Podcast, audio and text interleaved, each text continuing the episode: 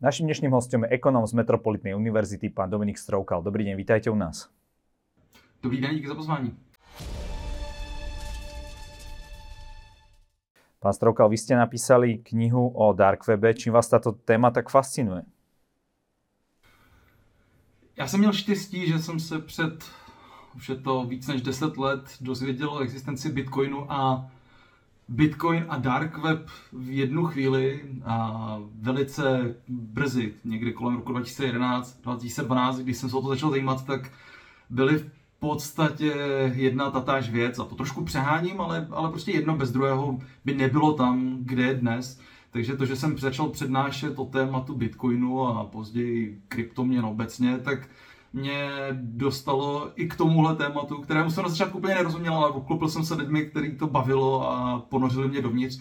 A akademicky to bylo nesmírně zajímavé. Pak o tom moje manželka psala bakalářku a diplomku a zkoumali jsme to spolu a, a napsali o tom nějaké články a potom to vykrystalizovalo i v knihu to všechno, co jsem se za ty roky dozvěděl. Čo to vlastně dark web je? Vysvětlíte nám to tak jednoducho.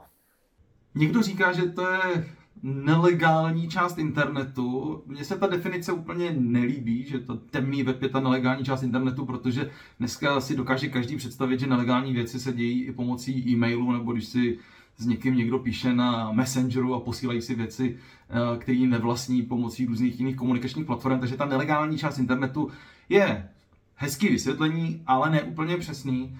A to lepší vysvětlení, který eh, já radši používám, je, že je to část internetu, ke který se jednoduše nedogooglíte, že když si člověk zadá do Google nebo jiného vyhledávače, a že něco chce najít, tak mu to nevyhledá ty věci uvnitř dark webu.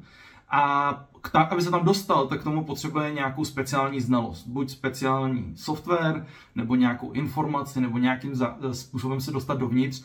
A z velké části se tam samozřejmě potom ilegální věci odehrávají. Ale nejen. Dark web je využívaný i ke spoustě věcí, které jsou v západním světě legální. Třeba sdílet literaturu, která je proti nějakému vládci v dané zemi, který tu, ten lid terorizuje, tak my to v Čechách nebo na Slovensku zatím neznáme a doufám, že nikdy nepoznáme, ale Dark Web se využívá i k protirežimním blogům a k financování různých protirežimních aktivit, které u nás na západě, v Čechách, na Slovensku nebo někde jinde považujeme za naprosto legitimní. Ako takéto niečo vzniklo a čo tento systém udržiava pri živote? Připojit se k někomu jinému a posílat si zašifrované zprávy, to je technologie, která je hodně stará, ale lidé to dělali dávno předtím, než jsme vůbec začali o něčem jako je mluvit. A ten zásadní problém, který ale Dark Web měl, bylo, jakým způsobem si na něm vyměňovat nějakou hodnotu, protože kdybych já někomu něco poslal, typicky na Dark Webu, když se prodává nelegální zboží, tak se pošle normálně poštou, ale jak mi za to ta druhá strana zaplatí? Pokud mi zaplatí bankovním převodem, no tak já se snadno identifikuju, kdo jsem, je ta druhá strana, to, to nikdo nechce u těch nelegálních, nebo u nás legálních, ale jinde nelegálních, legitimních věcí, právě třeba jako když chcete financovat, uh, podporovat, sponzorovat nějakého protirežimního blogera někde v nějaký diktátorský zemi.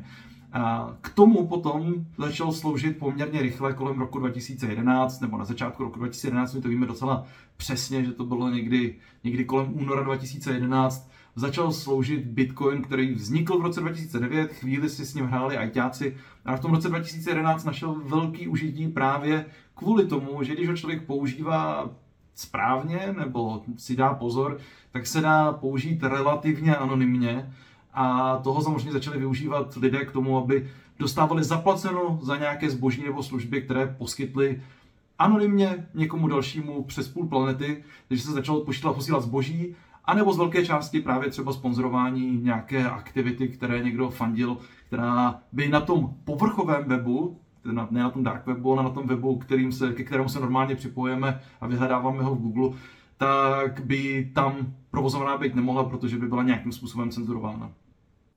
Takže aký je teda rozdiel, eh, keď, to, keď si oberieme klasický internet versus dark web? A ako, ako, ako je rozdiel v tom fungovaní?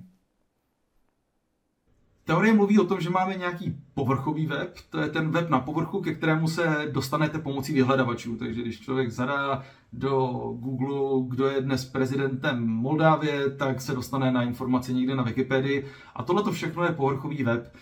Eh, říká se statisticky, že ten povrchový web je zhruba v řádově jako v desetinách procenta celého internetu. Většina internetu se skrývá před těmi roboty a pavouky vyhledavačů a je schovaná někde za nějakým heslem. Vaše komunikace na Messengeru, vaše e-maily, různá internetová fóra, vaše, váš pracovní intranet, to všechno jsou věci, ke kterým se člověk eh, nedogooglí, nevyhledá žádným vyhledavačem.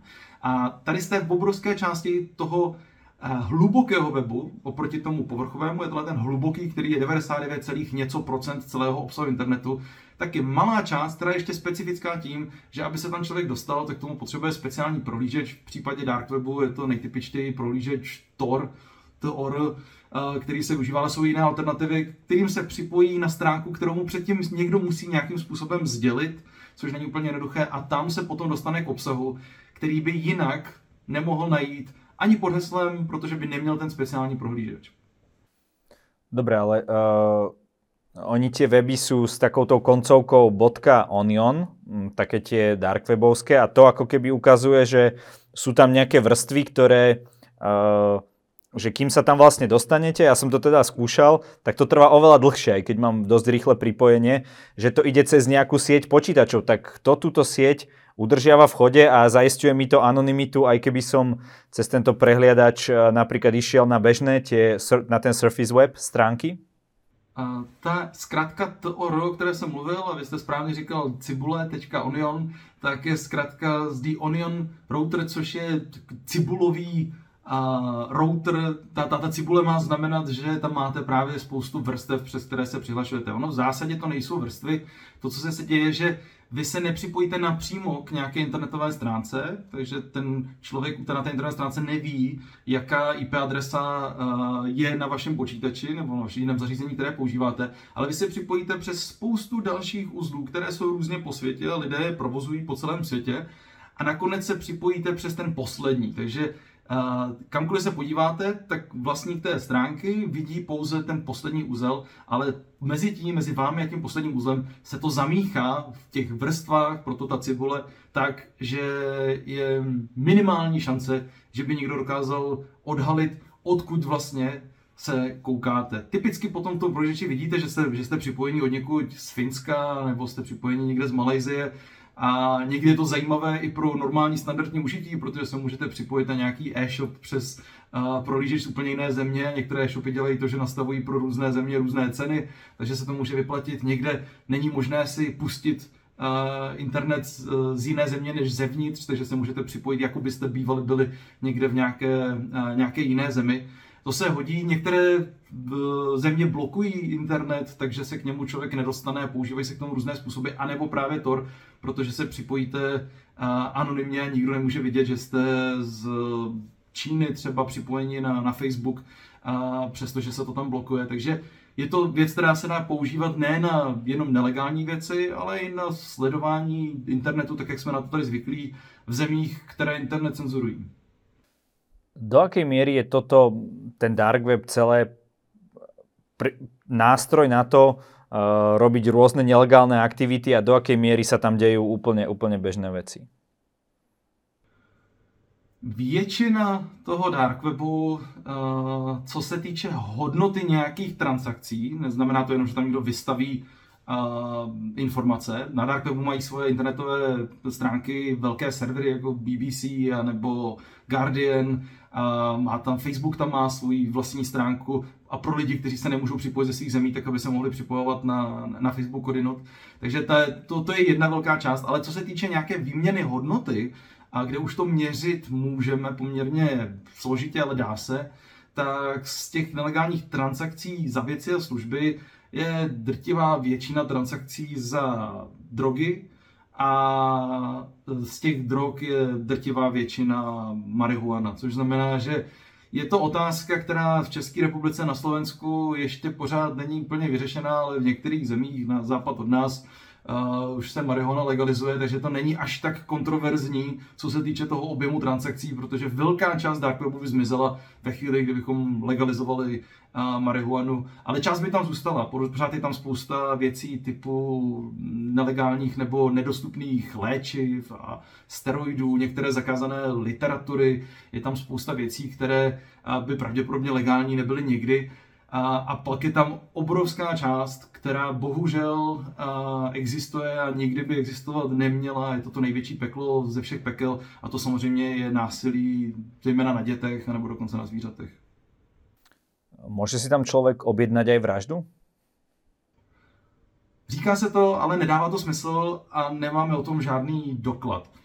A to, co se tam odehrává z velké části, když jsem mluvil o drogách nebo v té větší části drog, to znamená o marihuaně, je to, že si tam člověk místo na ulici najde svého dílera, který mu to posílá následně poštou. A výhoda toho kontraktu dvou lidí, kteří se neznají, je, že se nech, nemají motivaci okrást, protože při, přišli o svého business partnera. Ten jeden člověk si chce něco pravidelně kupovat, ten druhý za to chce dostávat peníze. A kdyby ho okradl, kdyby ty peníze zneužil, ne, nic mu neposlal, tak by od toho klienta přišel. Takže celé je to postavené na této dlouhodobé spolupráci, na recenzích od dalších lidí, kteří nakupují. A tam vraždy dávají příliš moc smysl, protože za A u vraždy je důležitý motiv, ne úplně tak, eh, úplně to, jakým způsobem si člověk zaplatil. To je, to je druhořadé, stejně by, uh, stejně by policie a vyšetřovatelé hledali motiv a našli uh, snadno toho, kdo někoho chtěl zabít. A to placení je až druhořadé. A druhá věc je, že standardně to není věc, která by měla nějakou, uh, nějakou opakovanou podobu. To znamená, že pokud člověk, a to víme z historie od něk, z některých vyšetřování, pokud někdo zaplatil skutečně někomu, kdo tvrdil, že je nájemný vrah a zaplatil mu před dárkové peníze, tak se nikdy nic nestalo, protože ten člověk tu službu nedoručil. Prostě zbal, vzal, vzal ty peníze, velice často ještě celou tu dokumentaci vzal a poslal na FBI a už ho nikdo nikdy neviděl. Protože proč by to dělal? Ten člověk, který si objednal tu nájemnou vraždu, už mu poslal peníze, tak proč by někoho zabíjel? Prostě peníze zbalil a nikdy se nic nestalo. Protože je to právě věc, která nemá opakovanou podobu. Neříkám, že se to nikdy v budoucnosti nemůže stát, ale je to velice, velice nepravděpodobné a v současnosti o tom nemáme žádný doklad. Eh, vy ste spomínali uh, tie drogy. Uh, je to teda v úvodzovkách taký bezpečný spôsob, ako, ako si kupovať drogy, anonymný a tak ďalej? Uh, úplně ne. Uh, celý ten systém stojí na tom, že uh, sice pošlete peníze, ne úplně nutně super anonymně, protože i poslání bitcoinu eh, nebo jiné kryptoměny, aby bylo anonymní, tak člověk potřebuje mít nějaké, nějaké, nějaké eh, IT znalosti, není to úplně elementární věc, ale dejme tomu, že to člověk zvládne a je schopen zaplatit anonymně, tak stejně mu následně něco doručeno poštou a je mu to doručeno poštou někam do schránky, prochází to přes celnice, kde se to prohledává, kde to očuchávají psy. Není to tak jednoduchý a velice často se stává pochopitelně, a my to známe i z nějakých statistik, že, že celníci ty věci zadržují, následně kontrolují prostě, kde a ptají se vás, co se to děje, jak to, že vám chodí tyhle ty nelegální věci domů. A to je složité. Velice v, nebo velice časté je, že eh, lidé, kterým chodilo hodně těch věcí od někud nelegálních z dark webu, tak si na ně potom samozřejmě policie všude po světě posvítila a měla najednou eh, rozumný důvod k tomu, aby jim vtrhla domů a tam našli něco jiného.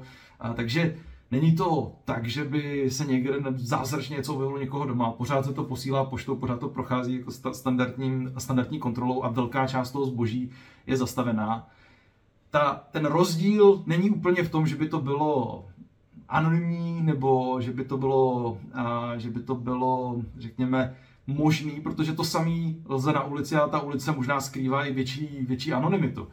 To, co je v tom odlišné, je, že člověk se může úplně vyhnout celému tomu pouličnímu násilí. A tam je otázka pro lidi, jako jsem já, pro výzkumníky, jestli, jestli to je přes to všechno špatné, co na to můžeme najít, jestli tam není náhodou malý pozitivní vliv v tom, že, že lidé ví, co si kupují. Čtou recenze, jsou tam lidé, kteří nakupují a dělají recenze, protože jsou to profíci, kteří na to mají stroje a jsou to chemici, kteří zkoušejí, jestli skutečně ty věci jsou čisté nebo nejsou.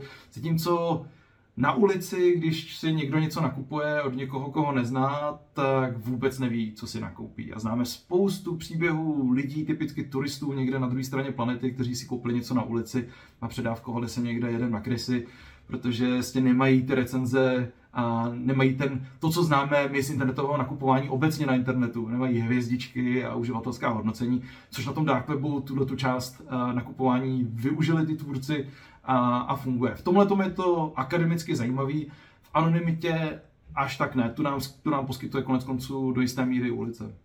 Mm-hmm.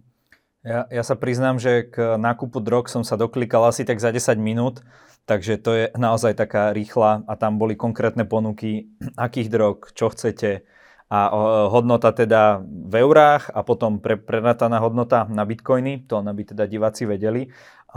Ako je to s nákupom zbraní? Je to to miesto, kde si nelegálne zaobstarať zbraň? Je to tak a těch 10 minut to možná ještě uh, takhle mezi námi, to jste byl možná ještě pomalý. Ono se to, je, to, je to tak, že člověk skutečně to tam moc skoro nic nebrání, dostažení prohlížeče a najítí, najítí odkazu.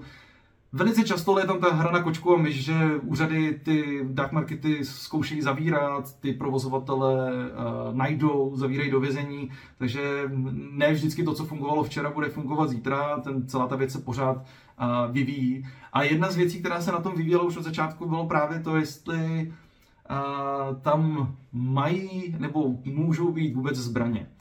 Uh, první dark market, to, temné tržiště na dark webu, kde se takhle prodávají věci za bitcoiny, vzniklo, jak jsem říkal, v roce 2011, uh, zhruba někdy v únoru, my to nevíme přesně. A autor, který si říkal Dread Pirate Roberts v té době, diskutoval, zda tam mít zbraně nebo ne. Bylo jasné, že tam nemáme prodávat Antrax, a nebo že tam nemají prodávat věci jako zbraně hromadného ničení, prostě věci, které slouží jenom k útoku. Ale taková pistole to je věc, která může sloužit k obraně i k útoku a ta debata velice zajímavá, filozofická se vedla, jestli tam mají být nebo ne. A ta komunita se tehdy dohodla, že ne, že to je něco, co tam nechtějí mít, ať jsou tam z většiny jistě ilegální literatura a, a nějaké drogy, ale že tam nechtějí mít, nechtějí mít zbraně. On tehdy založil vedlejší, vedle tady toho Silk Road, té hedvábné stezky v roce 2017, tak založil ještě další dark market, který se jmenoval The Armory, zbrojnice, a tam neexistuje doklad o tom, že by někdo dokázal ten, ten, ten kontrakt dokončit a nechat si něco poslat. Protože na rozdíl od poslání pytličku s drogou, někdy jsou některé ty drogy tak malé, že jsou to prostě jenom kousky papíru, tak i tou poštou lze projít přes všechny ty kontroly, tak poslat zbraň je tak strašně obtížné, že někteří to zkoušeli a posílali to různě jako součástky v počítačích a tak dál. A na konci dne je to tak drahé to poslat a tak nebezpečné, že to někdo může chytit, že dneska ve většině světa se ke zbrani dostanete ať už legálně nebo nelegálně mnohem levnější cestou. Takže zbraně se na dark webu téměř neprodávají. Prakticky jsem nenašel žádný doklad toho, že by někde se nějaká zbraň prodala. Nedává to ekonomický smysl. Napriek tomu, že toto je také anonymné, tak tento člověk bol vypatraný. Ako sa, ako sa takéto niečo stalo? Velká část uh, provozovatelů uh, dark, dark marketu to zabalila dobrovolně, ale část byla, část byla pochytána, uh, část drží dodnes. Uh, ten autor prvního, který, kolem kterého jsou pořád ještě nějaké otazníky, do jaké míry to skutečně byl v té poslední fázi on nebo ne, je to poměrně zajímavé sledovat. Uh, ale ten, ten umělý autor Ross Ulbricht je američan, který skončil teďka na, na, na doživotí v americkém vězení. Odkud tweetuje, to mimochodem strašně zajímavé sledovat, protože to není uh, jen tak jaký kriminálník, ale neskutečně chytrý, vzdělaný člověk. A, a on posílá dopisy své mamince, která to potom pouští na Twitter. Jsou to jako zajímavé uh, pohledy do, do domyšlení člověka, který sedí na doživotí ve vězení za to, že spustil tržiště, na kterém ostatní obchodovali, což je jako samozřejmě také zajímavá právní otázka. Ať už on nebo někteří další byli chyceni a musí být chyceni zrovna ve chvíli, kdy jsou zapojeni jako administrátoři na, na tom fóru, na kterém se obchoduje, na tom tržišti.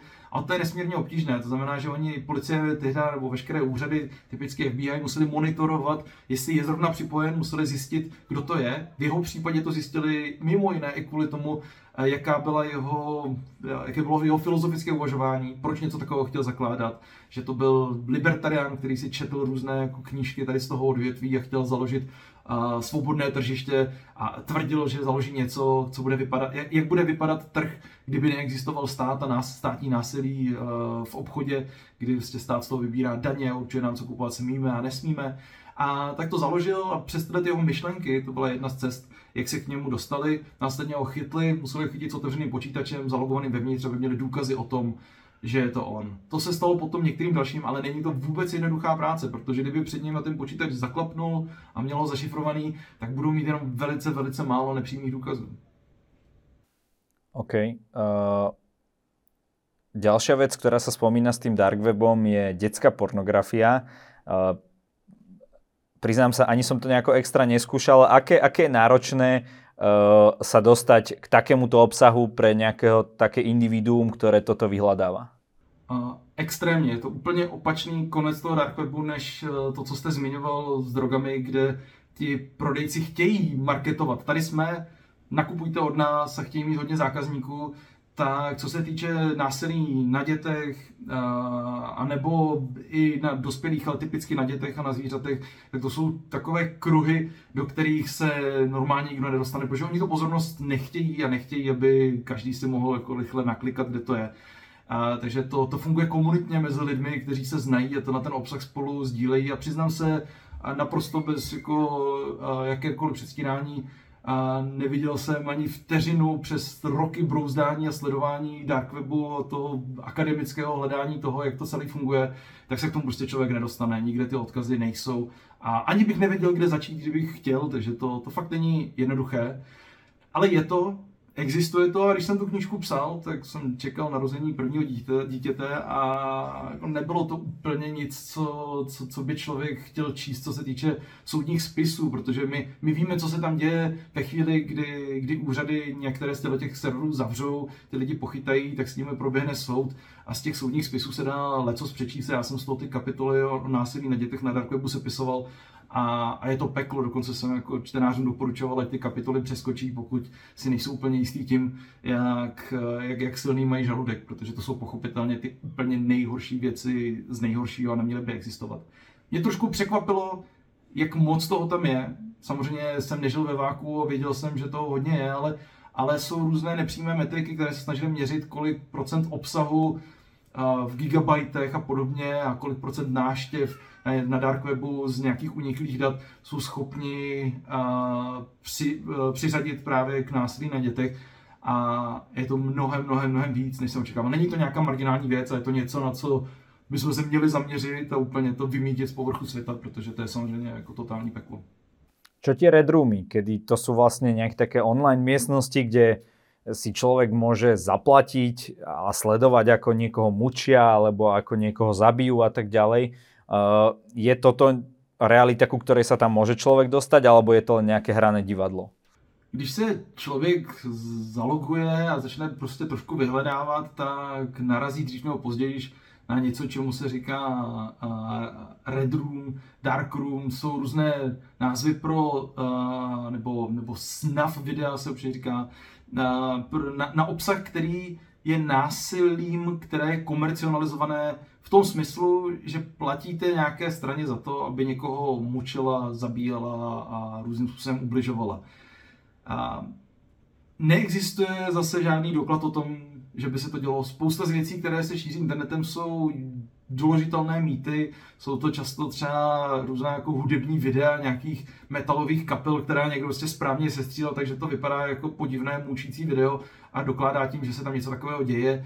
Obchod s lidmi, prostě další z věcí, která se, které se mluví a jsou kolem toho různé mýty, ale pak uvidíte, že a, ty různé pověšené ženy za háky, kde to vypadá, že prostě někde si můžete nakoupit nějaké lidi, tak jsou pornoherečky, které to dělají samozřejmě v nějakém typu pornovideí uh, dobrovolně a jsou za to placeny, takže to lze jednoduše dokázat, že tyhle ty věci, které kolují, jsou, jsou nesmysl.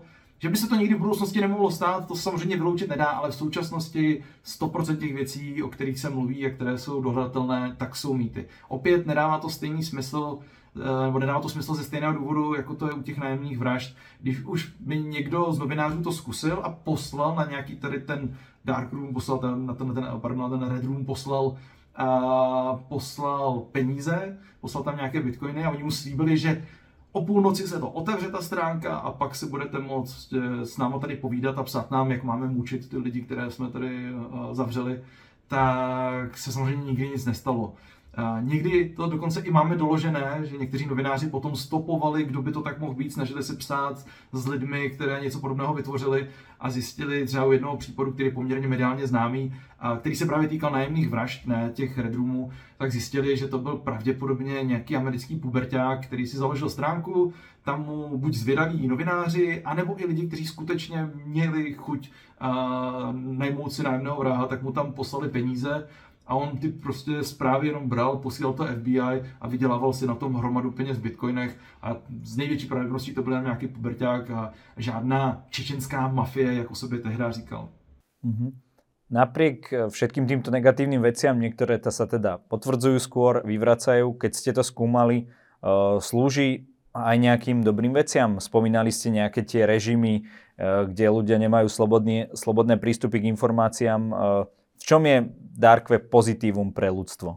My na to z České a Slovenské republiky můžeme koukat trošku skrz prsty, protože žijeme v jedných z nejsvobodnějších zemí na světě, jakkoliv si pořád máme na co stěžovat a mohlo by být rozhodně lépe, ale, eh, ale většina lidí světa žije v režimech, které nedávají lidem svobodu slova a nejsou demokratické a teď záleží na tom, kam se vždycky přehoupne Čína, a pardon, kam se přehoupne Indie, ale vypadá to teďka v letošním roce, že dokonce ten podíl lidí, kteří žijí v nedemokratických režimech, klesá a dokonce to někteří lidé vyhledávají. Takže my nežijeme ve svobodném světě, globálně řečeno, my tady v Čechách na Slovensku máme štěstí a já jsem rád, že ty nástroje existují. Pro nás je to jako pro mě akademická zajímavost, ale v některých zemích světa je to jediná šance, jak upozornit na to, co páchají vlády, a my dokonce i v západním světě tyhle ty možnosti dark webu využíváme a, a, a některé, některé velké spravodajské weby vám umožní anonymně nahrát dokumenty, které třeba odhalují nějaké skandály, které, které znáte u svých lokálních vlád. Takže vy můžete novinářům sdílet uh, nějaké citlivé věci, aniž byste jim odhalovali, kdo jste, protože vy, kdybyste novinářům poslali nějaké citlivé dokumenty, kterým jste se dostali, odhalíte svoji vládu, tak můžete mít strach, že když to pošlete ze svého e-mailu, no tak se to následně ta skorumpovaná vláda dozví a můžou po vás jít. Ne, že by se takovéhle věci samozřejmě jako neděly někde jinde, snad u nás tolik ne. A, takže můžete mít strach. A tyhle ty nástroje, a, které jsou hodně využívané na Darkwebu, můžete využít i k tomu, abyste odhalovali skorumpovanou vládu, abyste proti ní publikovali, abyste mohli vlastně psát protirežimní blogy, abyste se mohli svolávat. Spousta z těch nástrojů se využívá k tomu, že když byly protesty v Turecku, což není zas tak daleko od nás, to je jako naše velice blízká země, jako hypotetický partner v různých našich organizacích, možná v Evropské unii do budoucna. A i tam, když se svolávaly různé protivládní protesty, tak vláda začala cenzurovat internet a my jsme na statistikách viděli, jak ohromným způsobem narostlo používání Toru a dalších anonymizačních uh, nástrojů v Turecku. Lidé to začali využívat, začali obcházet tu cenzuru a začali se svolávat proti vládě, kterou, proti které tehdy protestovali, což je naše nejpřirozenější právo, které by nám nikdy nikdo neměl vzít. A my si vašme toho, že to dělat nemusíme, ale je dobře, že tenhle ten plán B v podobě těch nástrojů máme. Čo by ste poradili možno človeku, ktorý nás teraz sleduje v našich zemepisných šírkach, e, nemá záujem ani o drogy, ani o zbranie, ani o detské porno. Uh, mal by takéto niečo využívať, mal by o tom vedieť, mal by to možno nejakým spôsobom či už podporiť alebo zatratiť, ako, ako to vnímate? Přesně, jak to říkáte, já si myslím, že by to měl uh, každý vyzkoušet a nekupujte si jako drogy přes, přes internet, není to tak jednoduchý a, a chodí to přes celnice.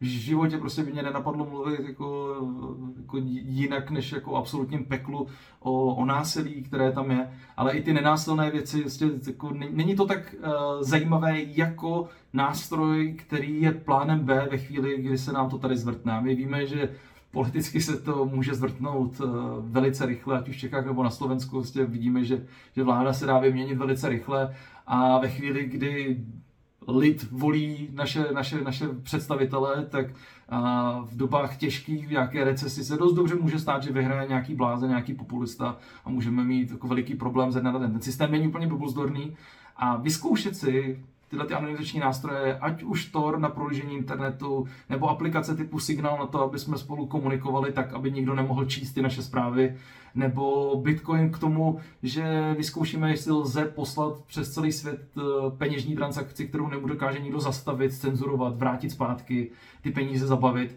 To jsou věci, které se nám dnes nemusí někomu hodit a je to dobře, važme si toho, ale jenom vyzkoušet si to, udělat si jednu transakci, poslat si jednu zprávu, podívat se na stránky, které máte rádi skrze to a vyzkoušet si, jak to funguje, se vám může hodit ve chvíli, když se to zvrtne a my se můžeme akorát modlit, aby se to nestalo. Pán Stroukal, každý u nás má na záver priestor povedať našim divákom to, čo sám chce. Nech sa páči. A no já jsem to teď hlavně řekl, zkuste to, nedělejte vylomeniny, ale vyzkoušejte si ty nástroje. Náš současný systém, ať už peněžní v podobě centrálních bank, anebo ten fiskální v podobě vlád, není vůbec blbůzdorný. Já jezdím teď za svojí babičkou, která se narodila v roce 1929, bydlí celý život v Benešově, těší se dobrému zdraví a zažila několik různých peněz, někdy i drasticky vyměněných, jako v roce 53, zažila několik různých vlád, někdy i velice, velice drasticky špatných. A, a to je člověk, který dneska žije a můžete si s ním povídat. To, co se stane v následujících 100 letech v tomto systému, nelze vůbec předvídat. Já doufám, že to bude fajn, ale ten systém vůbec není blbůzdorný a je dobrý znát cesty, které ho dokážou obejít. Ďakujem za rozhovor. Díky za pozvání.